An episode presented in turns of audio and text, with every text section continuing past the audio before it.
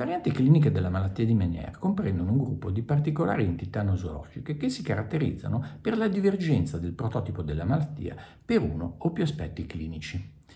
L'idropendolifatico ritardato è un'entità patologica caratterizzata da un evento precoce consistente in un'ipocusia neurosensoriale monolaterale e da un evento tardivo rappresentato da una sintomatologia idropica che compare dopo un lasso di tempo da 1 a 74 anni nell'orecchio omo o controlaterale all'ipocusia tanto che spesso il paziente non sottolinea il sintomo ipocusia con il quale convive da lungo tempo e al quale ha fatto l'abitudine.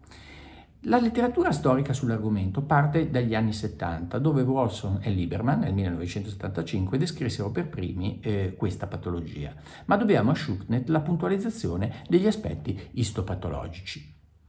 Gli aspetti quindi caratteristici dell'idropendolinfatica eh,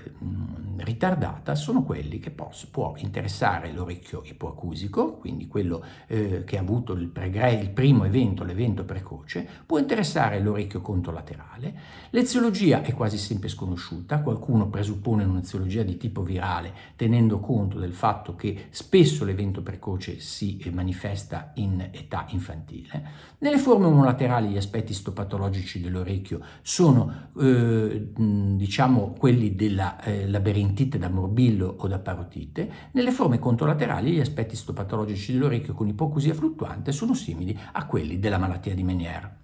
È stato ipotizzato che l'agente lesivo originale, indipendentemente da quale esso sia, possa danneggiare il sacco endolinfatico, bloccare l'acquedotto vestibolare ipsio-controlaterale, compromettendo anche il riassorbimento dell'endolinfa ma sembra talmente probabile che l'orecchio controlaterale che sviluppa l'idove abbia avuto comunque un danno dallo stesso agente che ha determinato l'ipocusia nell'altro orecchio. Questa ipotesi sarebbe suffragata dal fatto che in alcuni casi di idropendolinfatico ritardato controlaterale è stata presente un'iporeflessia vestibolare bilaterale fin dalla prima infanzia, dopo la comparsa dell'ipocusia. Quindi possiamo ricapitolare un evento precoce in cui vi è un'ipocusia neurosensoriale per lo più di grado profondo, che si instaura bruscamente, con le caratteristiche quindi di un'ipocusia improvvisa. L'età infantile eh, è quella più colpita, ma non sempre, in letteratura ci sono anche pazienti che hanno avuto l'ipocusia eh, in tarda età. L'eziologia è quasi sempre sconosciuta, sono state chiamate in causa ipotesi virali, eventi traumatici, otochirurgia, sordità improvvise, meningiti batteriche, eccetera. L'intervallo di tempo per la forma ipsilaterale in letteratura è descritto tra i 2 e i 74 anni, mentre invece tra 1 e 60 anni per quella controlaterale. La forma ipsilaterale si eh, manifesta con una comparsa di attacchi mm, vertiginosi oggettivi in maniere simili con un'insorgenza acuta, quindi dove la durata di alcune ore, esattamente come quelli della Meniere, eh, associati a nausea, vomito, sudorazione, con periodi intercritici che possono variare da pochi giorni a settimane o anche mesi. I pazienti per le gravi ipocusia persistente spesso non sono in grado di riferire i sintomi audiologici, come abbiamo detto prima, tuttavia non è raro che si lamentino durante le crisi di un sintomo come la fullness.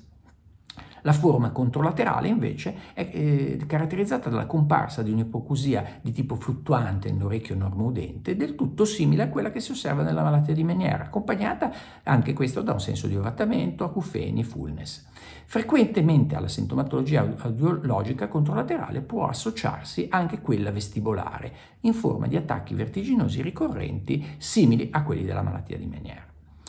Come trattiamo questo tipo di pazienti una volta che abbiamo fatto la diagnosi? Nelle forme ipsilaterali che non rispondono ai trattamenti medici, che sono quelli per la malattia di Meniere, poi gli stessi che adottiamo per la malattia di Meniere, la terapia è quella ablativa con gentamicina intratimpanica. Nelle forme contolaterali il trattamento ablativo chirurgico è improponibile, assolutamente non consigliato, visto che si agirebbe sull'unico orecchio udente e quindi vi sono forti dubbi sull'efficacia della chirurgia anche del sacco endolinfatico. Secondo la, la, l'esperienza che, eh, di, di, di, questi anni e di decine di casi osservati di idropendolinfatica ritardata, la, eh, il primo approccio in entrambe le forme deve essere di tipo medico, utilizzando i farmaci indicati per l'idropendolinfatica e proponendo al paziente una dieta ipo, iposodica e iperidrica, sempre per chi ci crede. Solo in caso di fallimento, dopo almeno sei mesi, abbiamo proposto nella forma ipsilaterale, in alcuni casi, la gente entrata in panica, che si è rivelata risolutiva con un'unica somministrazione.